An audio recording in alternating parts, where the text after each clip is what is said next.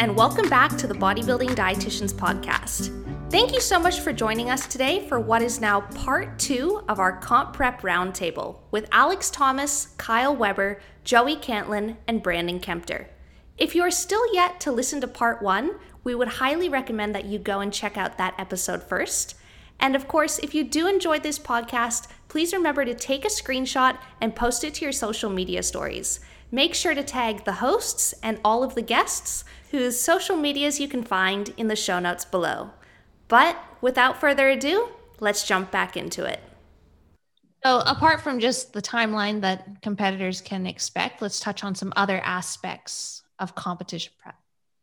I think an interesting one, we haven't talked about training at all in any of the phases. So we could potentially chat about some things we see that should be done potentially, or things that we see that haven't been done or implemented quite so well. What are some crazy things? Like, I'm just gonna like take over. What are some crazy things in the last like year that you are like everyone's heard? And like, don't name names or anything like that, but just like, what are some crazy things that we've heard and seen? I literally live in my box, so I haven't heard nothing. Oh, all right, Switzerland. A little bit, but yeah, go. Well, I just see a lot of people who just are very unorganized with their training in the preparation phase, and we know that as you get leaner and leaner, basically your maximal recoverable volume goes down, and that way your effective volume and your maximum recoverable volume are very close together, which means in the improvement season, when you have a high ability to recover, you do have a much wider gap between those two variables. And people doing, 6 sets of squats in the gym and like then followed by a giant set on leg press and then some German volume training thrown in there.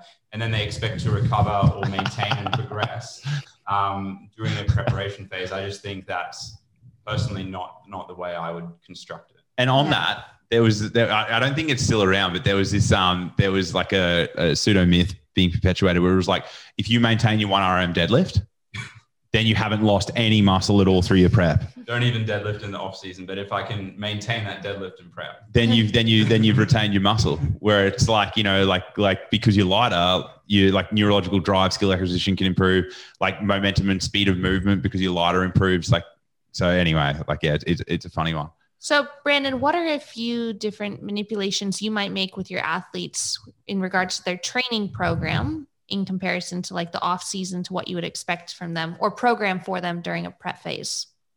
Yeah, I think training wise, as a general piece, I work off the premise that in the off season, the most dynamic part is your training. It's in nutrition. It's pretty stable. You make small adjustments. The training varies a lot more mesocycle to mesocycle.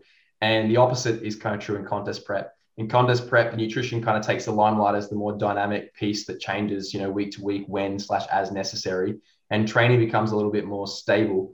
And generally speaking, I'm quite consistent moving training cycle to training cycle because I want a base to assess performance changes, and I don't want to be changing huge amounts mesocycle to mesocycle that requires the athlete to acclimate and cause, if there's a whole lot of novel training stress, we're going to get a whole whack of muscle damage, which we don't really need as we're moving through a contest prep.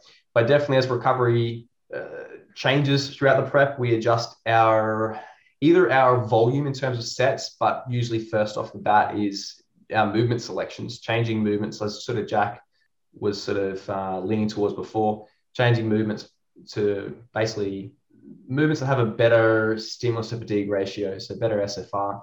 So maybe going from, say, if the individual is deadlifting in the off-season, going from deadlifts to trap bar deadlifts to Romanian deadlifts, where we're still accumulating stress in the appropriate structures, but it's hopefully costing us a little less in terms of systemic fatigue, particularly the central components.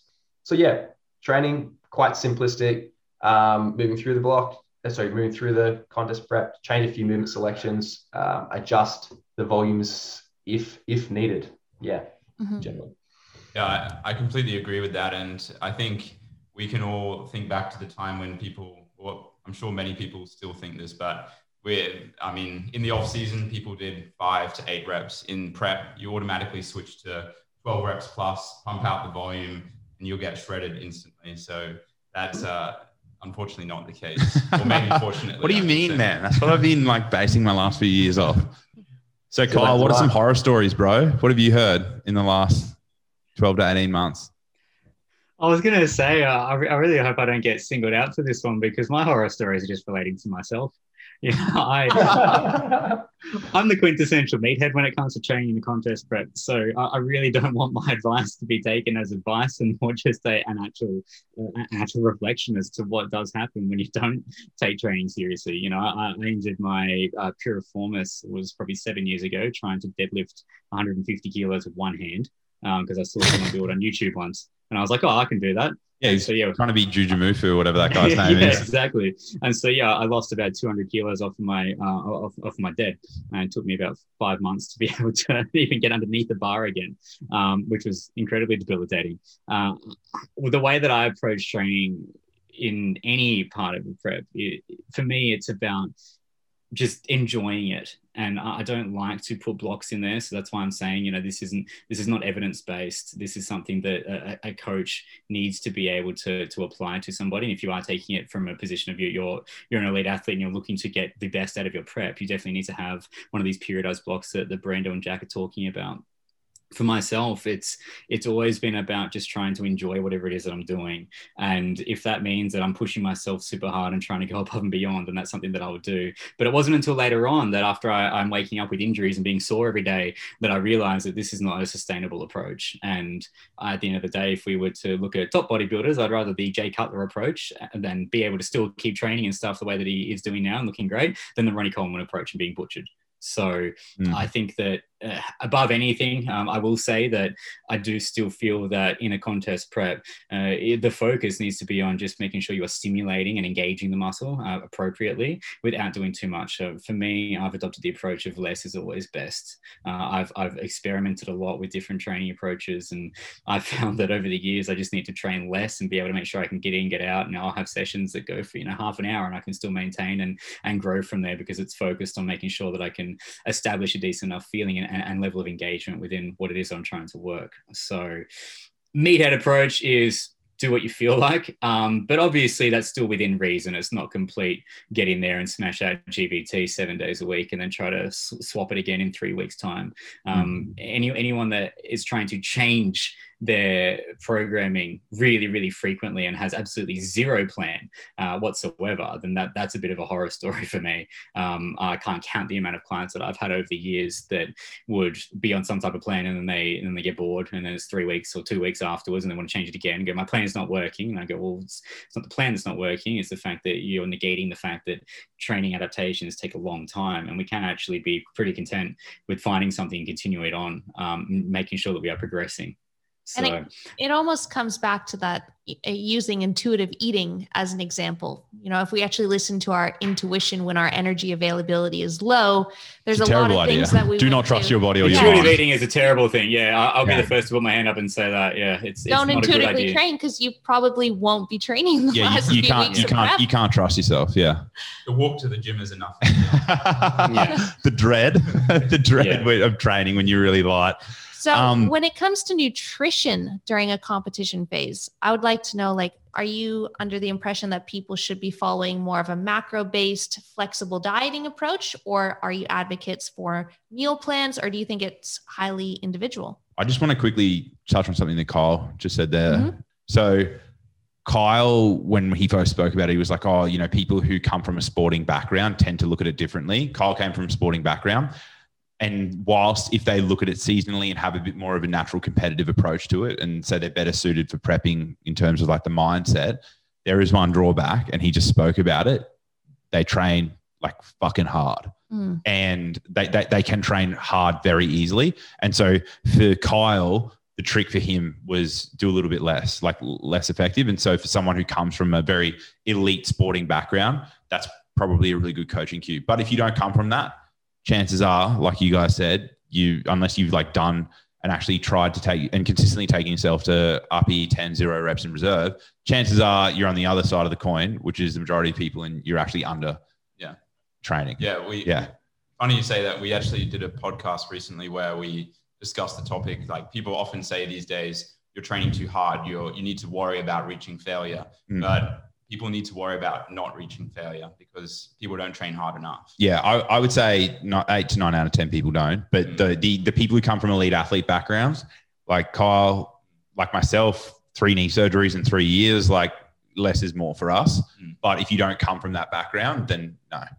Yeah. Sorry. So nutritional strategies. Yeah. Flexible dieting, meal plans, whatever.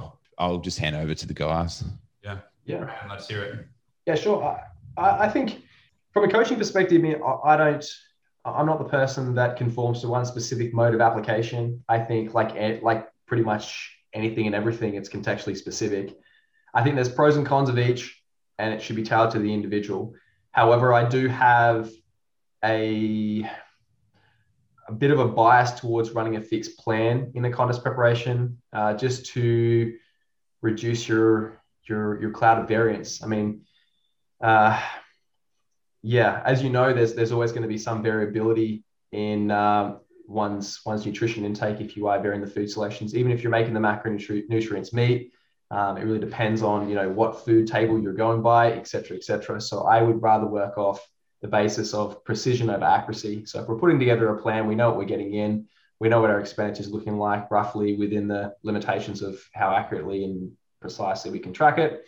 Then we can assess the outcome, and we can make logical manipulations and move forward with quite possibly more predictability. Also, one of the other benefits for us with running a fixed plan is if we're standardizing the daily food volume, changes in body weight are going to have a high correlated power to changes in body composition. So there's a few benefits there. And the last benefit I'll sort of bring to the table, which is this list is by no means exhaustive, is decision fatigue, which although for all of us guys who are sitting here right now in a eucaloric environment, doesn't seem like a really big issue. At the tail end of a contest preparation, as I know you guys can relate, having just come out of a contest prep, at the end of your contest prep, you want to free up as much of your mental for other important things in your day. You want everything to be as automated as possible. And I think a fixed plan really can be beneficial in that regard.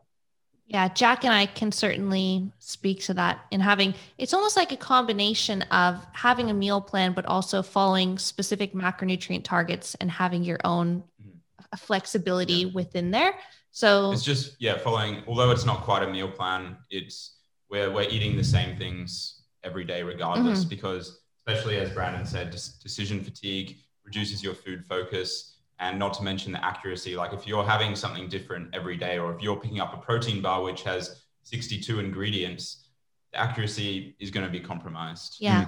And then in that case, that's just where you need to make sure that you're ticking those fundamental nutritional boxes to say, okay, you're basically eating the same thing every single day, but is there enough nutrient variety within your day to ensure that you're getting enough iron, enough calcium, enough omega-3s, enough different types of plants, and fiber sources, those sort of things. So it can be a fixed plan, but there can still be a lot of variety and nutrition within that plan.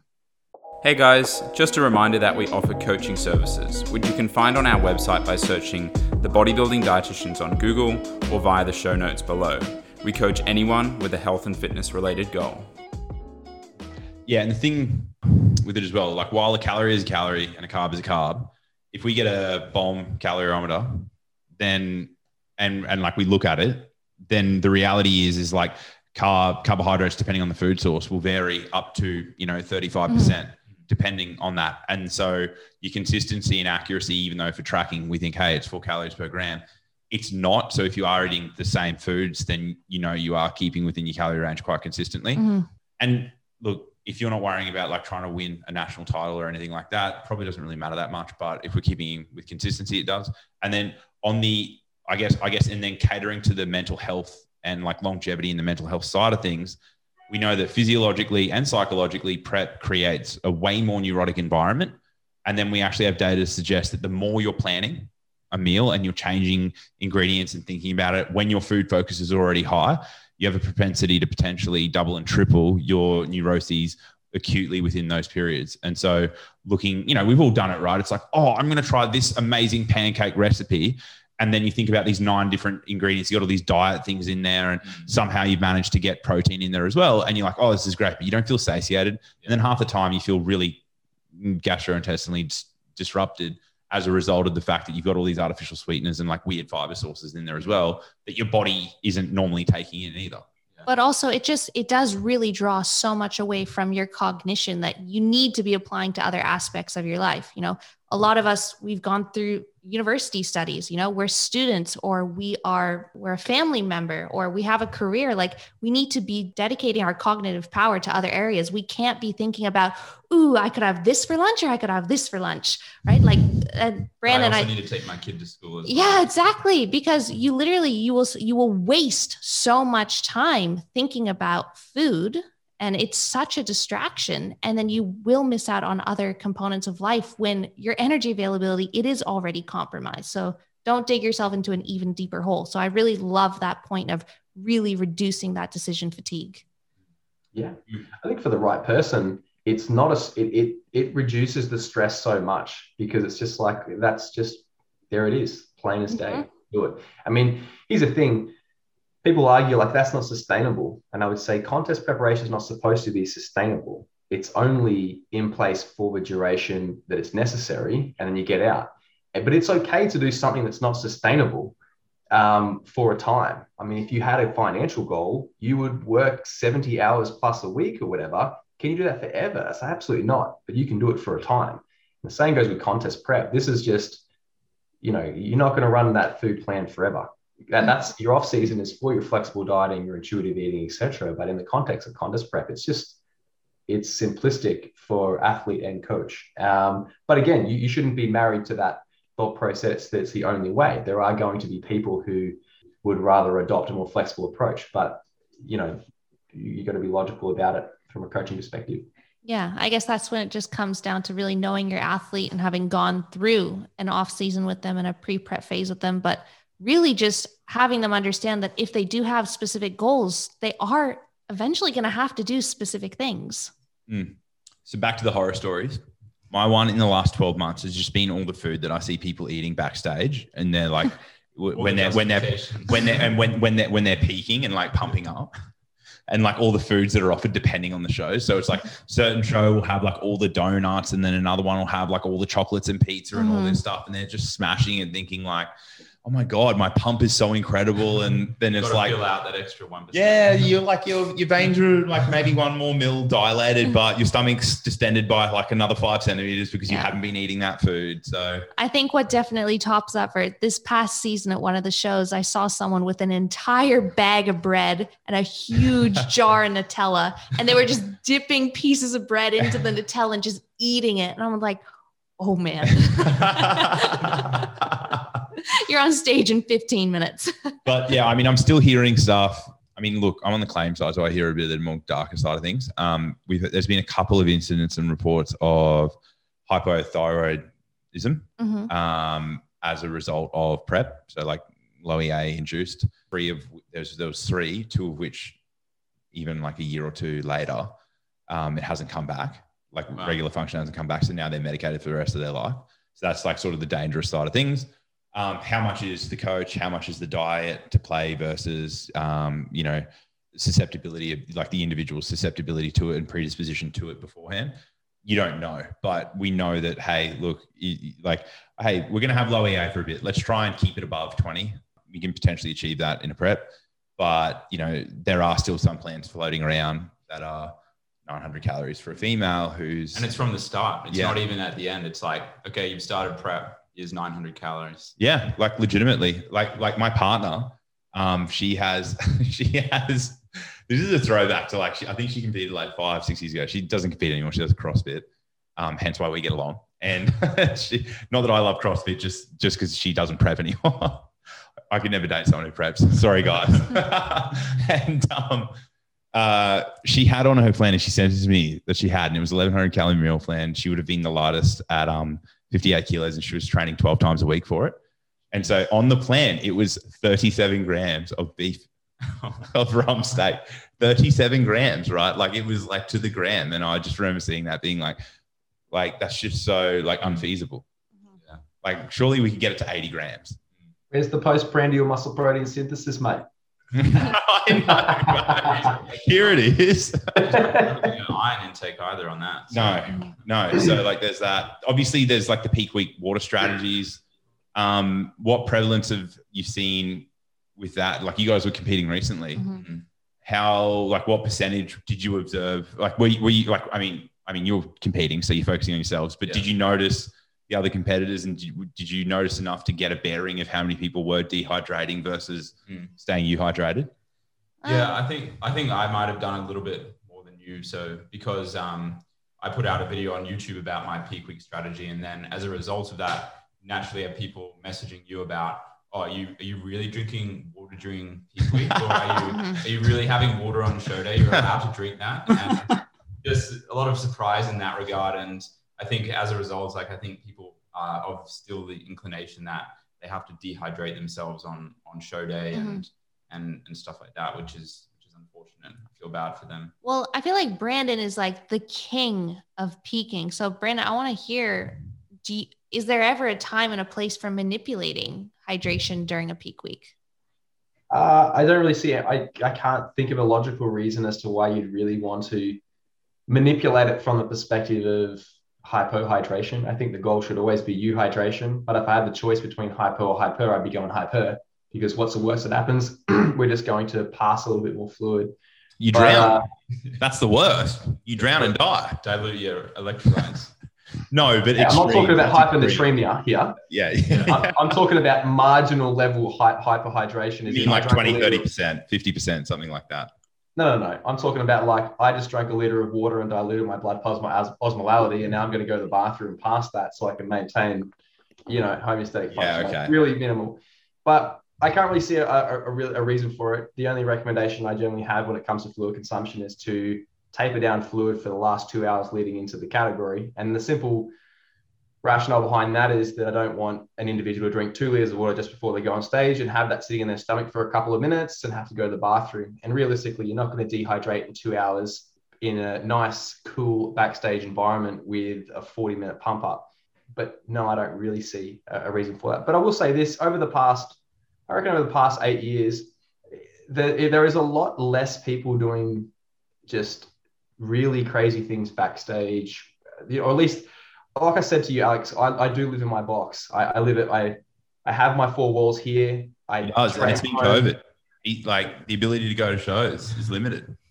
Well, I mean, look, I go to shows when I can, but I train at home, work at home. Like, I don't have, so really I focus solely on my clients. I don't really know what any other coach does anywhere, but just observing backstage over the last, like I said, 5 to 7, 8 years, there is so much less crazy stuff than there used to be. I mean, I remember overalls, the presenter at the ICN show would have a bottle of water there and be like, when our mate's like wavering left and right, like, do you want a bottle of water now? It's like, no, it's fine.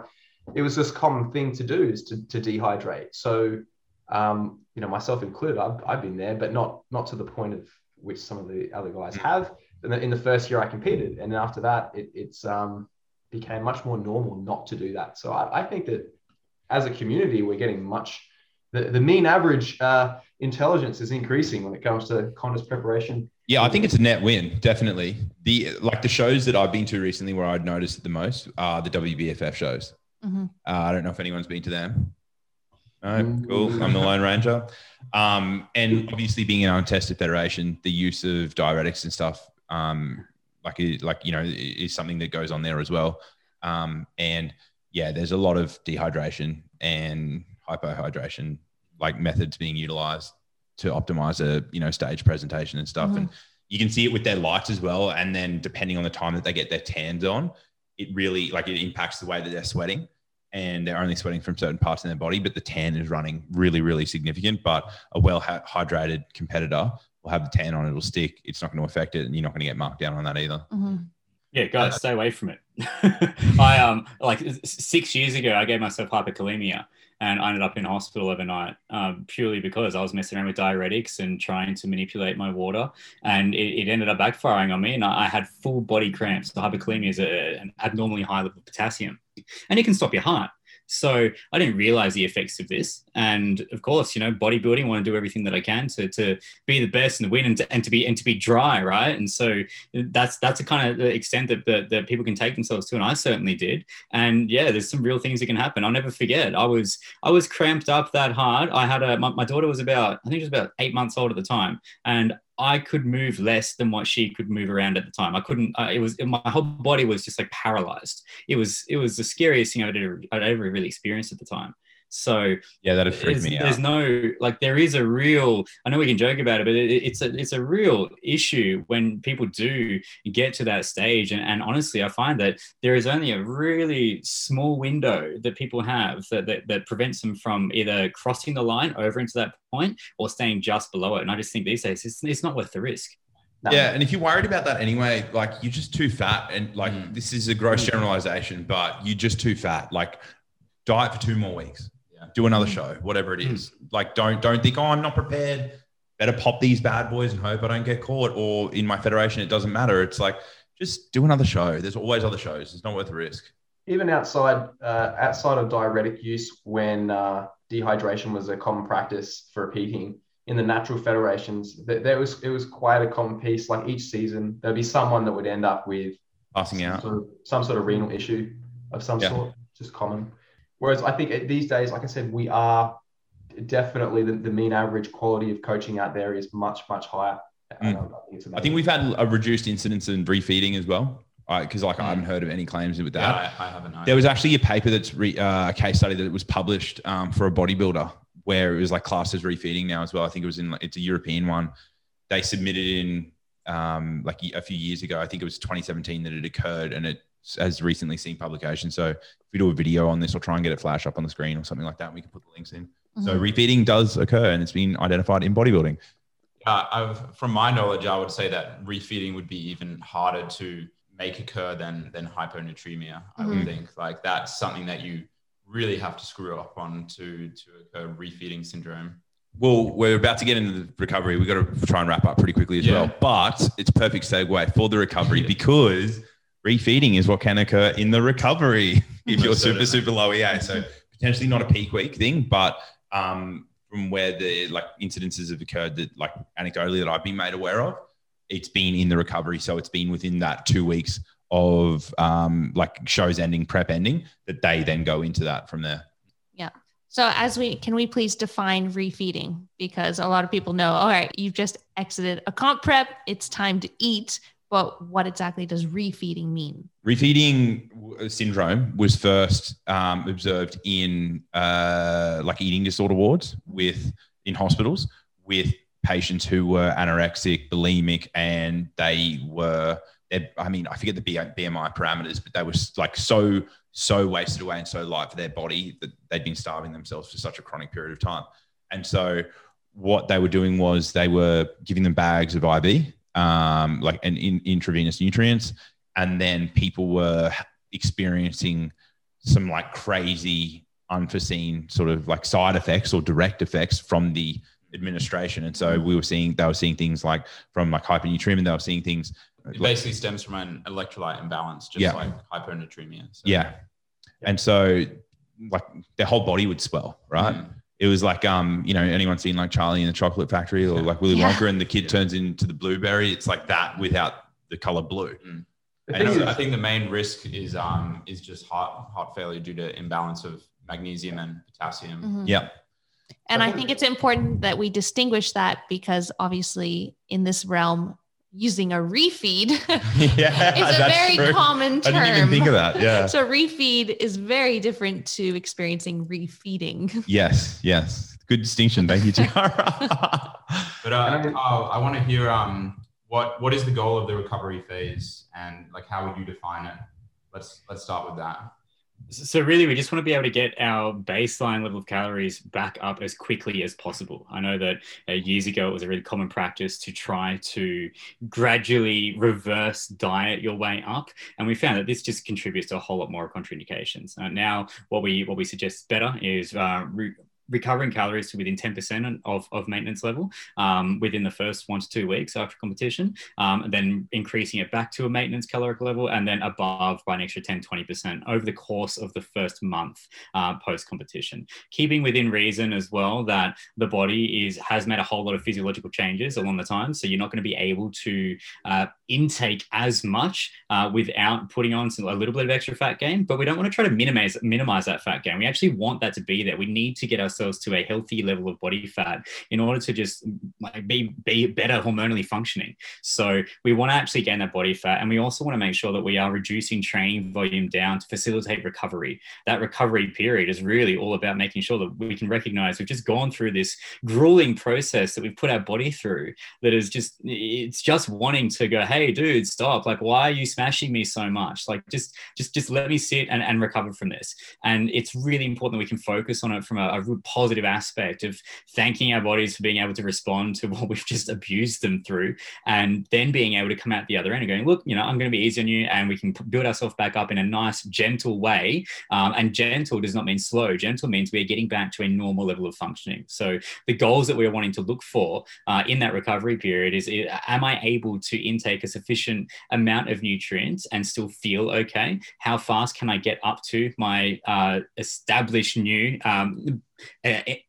energy availability? And then how are we able to get ourselves to a level of training volume that is reduced while we're still being active along the way? That is going to be very contextually specific as well, and will depend on, a lot on how the prep has been done. But this is just assuming that everything's gone well. Over the course of 6 to 8 weeks, we should be in a position whereby we have gained a sufficient level of body fat and restored it to be able to mitigate some of the downregulated hormonal effects that occur, but we cannot avoid during a prep unless we're using super physiological doses of hormones. And then as well, being able to make sure that the focus is on recovery, and the food focus is greatly reduced as well. So being able to continue following the plan, I think that's an extremely important point to make. We want to make sure that we're still not deviating from a whole lot of different food sources and meal frequencies and meal timings, but we want to make sure that we can still maintain an element of positive food focus without having it becoming a huge obsession moving forward. And that is gradually reduced over time, over that 6 to 8 week period. Is essentially straight after a competition, if you don't have a high food focus at all, and you just go completely in the opposite direction, you go, no, I don't care about it at all, unconsciously your food focus becomes higher. And so you are then seeking out different ways in which you can increase satiety and increase that dopamine rush that you will be getting from all the things that you've neglected to do before a comp prep. Hey guys, just a reminder that we post regular informative content on both our Instagram and YouTube channel. So make sure to go over to those platforms and search The Bodybuilding Dietitians. See you there. Yeah, well said. Very, very. I think you covered everything, mate. Yeah. Did you just, as Brandon was signing out, did you just take on the spirit of Brandon? I didn't even know he signed out. Is he gone? he had to go. Oh. Man, he's strict. It's all good. I was looking forward to hearing his response. No, I'm glad. Mate, you nailed it. I don't have anything to add. All I would say is the recovery is not the anabolic rebound. It is the opposite. Your body is physiologically primed to store fat and just not prioritize muscle gain at all. All your internal physiological drivers are like completely out. And so it is not the anabolic rebound. There is no such thing. And then I shouldn't say that.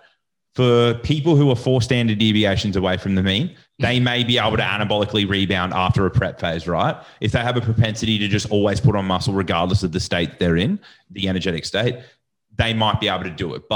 Or you might potentially regain some lost muscle that you lost at the end of prep. Yeah. But like for the majority of people in the mean, so like 80% of the population, you're not, like your recovery is not the anabolic rebound.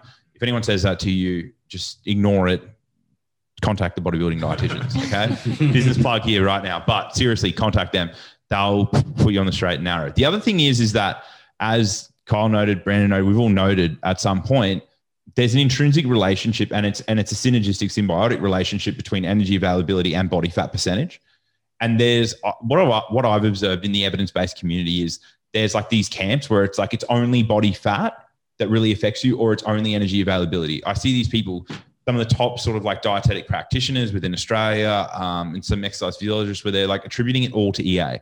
You can still have a high body fat percentage and lose your period. Well, like, yes, you can, if your energy availability is low, like chronically, but that's like really hard. And that person has to be really, really adherent and live a very highly stressed life and do that. That's probably a harder life than a 20-week contest prep. like when you think about it, right? And the same can be said, like you can have high energy availability and get extremely lean and then still shut your hormones off. But typically it exists when we've got the two trending in the same direction, lower energy availability, lower body fat, and then hormones become affected, systems become affected. Our psychological state becomes affected as well. I think there's 10 different systems associated that the evidence-informed community has acknowledged at this point, right? They both have to get back up. So like Kyle said, you got to get fatter, you got to get your EA up. Mm-hmm. Typically, EA can get up pretty easily. Like that's something that can come up within a few weeks, right? And your body restores, but fat takes a little bit longer. Mm-hmm. Yeah, and I mean, that's exactly what Tyarra and I are both implementing at the moment. And because our EA, or mainly our body fat, are on different levels, it's very interesting because Tyarra is taking, we're going to basically do an episode on this as well, but Tyarra's body fat is creeping up a bit more slowly than mine, or I'm being quite significantly more aggressive because my hormones are trashed by the end of prep, especially my testosterone. And as Kyle said, like you need to embrace that weight gain. And if you think you can potentially like embrace the anabolic window and not add much body fat, then you're just wrong. So yeah. And that's something that is quite different to my last preparation or last recovery phase, is that I'm really embracing this weight gain still in a structured manner. Like I'm not stuffing my face and gaining 10 kilos in a week, but at the same time, I'm not going at 0.5 kilo a month.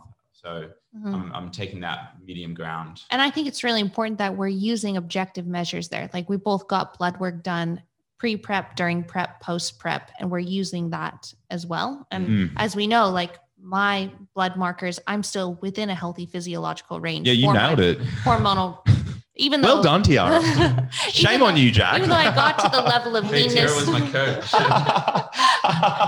But that's even though I got to the level of leanness required for my category. But again, I'm a fitness competitor. Jack is a bodybuilder, right? And then according to his objective measures, according to his blood test results, obviously his testosterone levels are significantly down, unfortunately. Yeah. And your EA didn't get that low either. So like your lowest periods were around like what, like 2,100 calories? Yeah. Across the week, they were more probably like 2,400. Yeah. Okay. So 2,400 calories. Yeah. And then your stage weight was? It was about 76. Yeah. You know what I mean? So you like even factoring like energy expenditure through activity, which you're not even going to be expending that much calories for your training. I didn't do any scheduled cardio. So. Yeah. So you're going to be looking at an EA of 28 to 31. Yeah. And that's the lowest that you got, and you still managed to do that. But so I guess to clue people in, like when I say I had low testosterone, it was almost like it couldn't have gone any lower. Let's just say that. So. Almost undetectable. YouTube videos to come outlining this. Yeah. Okay, another plug. But I think a lot of it, and you can speak to this, you get to a point where you crave having more body fat on you because when you get that lean, it hurts. You feel so uncomfortable. And then you can truly ask yourself, you're like, when did I actually feel my best? Like, when did I feel confident? When did I feel healthy? When did I feel like I had energy? And then you can ask yourself, what body weight was that? Yeah. And that's exactly what I'm doing. And when I was on the way down, I can imagine, or I can remember being around like 82, 83 kilos and still feeling pretty decent, having good energy throughout the day. My food focus wasn't crazy. I wasn't trying to volumize all my food.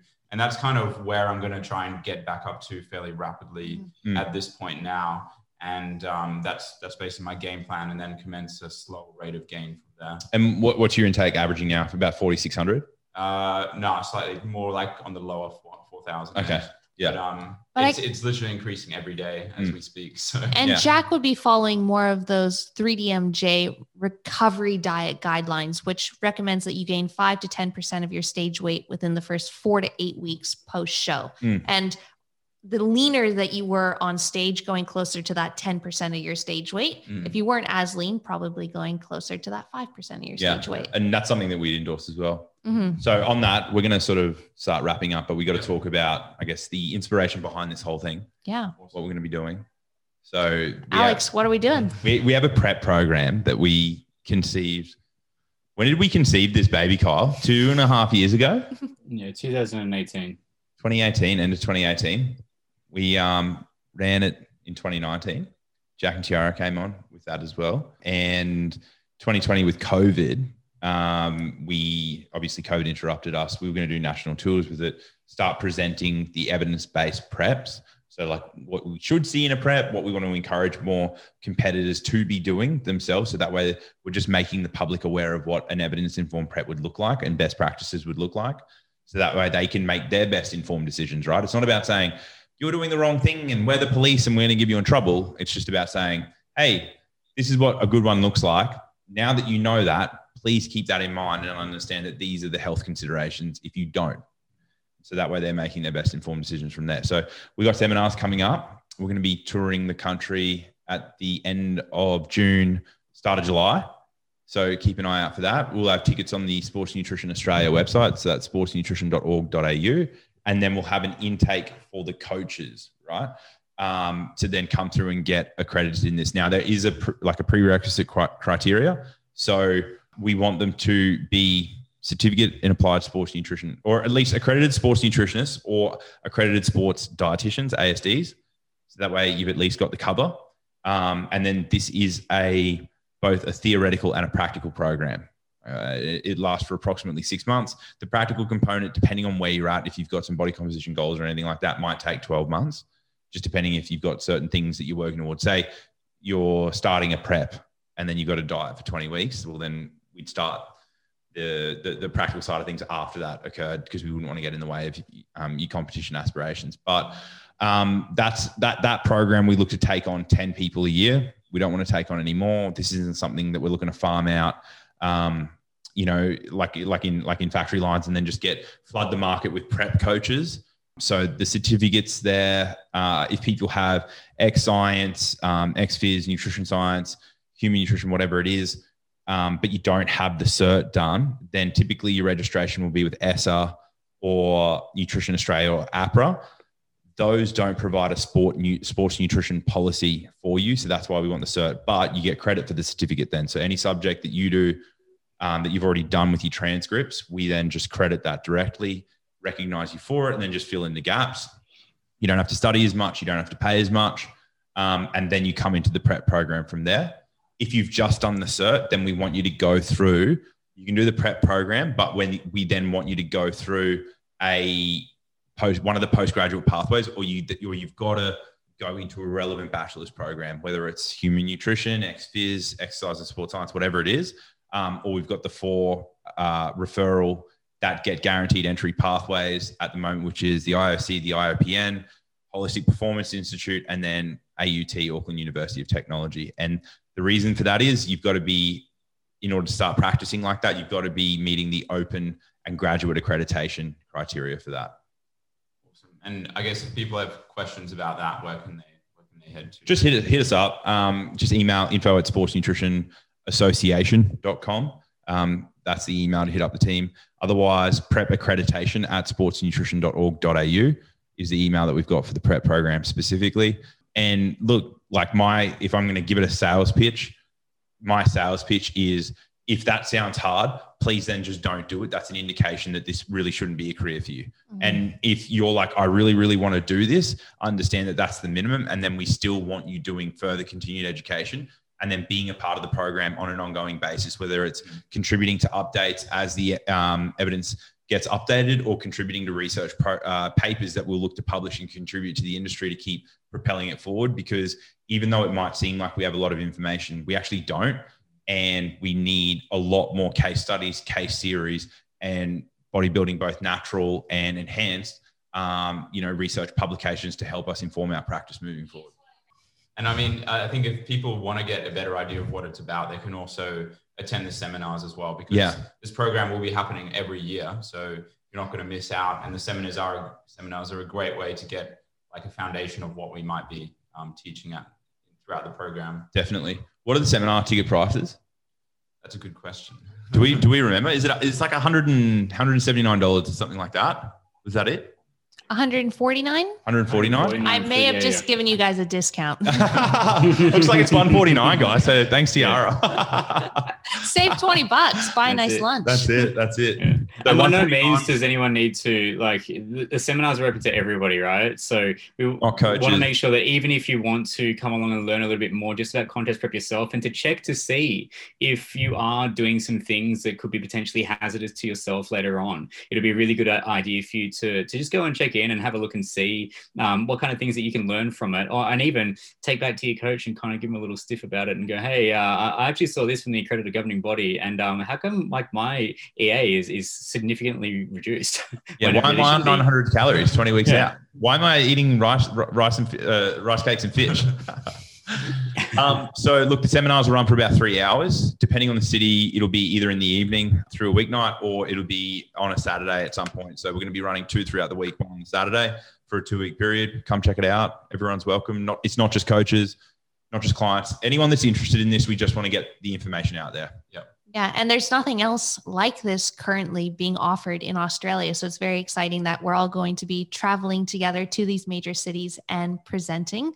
And guys, the presenters will be everyone who spoke on this podcast today. So plus a few guests, plus some guests in each city. Yeah. Guests, which is really exciting. So yeah, so we'll have Alex, we'll have Kyle, we'll have Brandon, we'll have Joey, we'll have Jack and myself, and more guests who are involved in this space. So personally, man, I wouldn't miss it. Thanks for the awesome plug. Thanks. Yes, you will.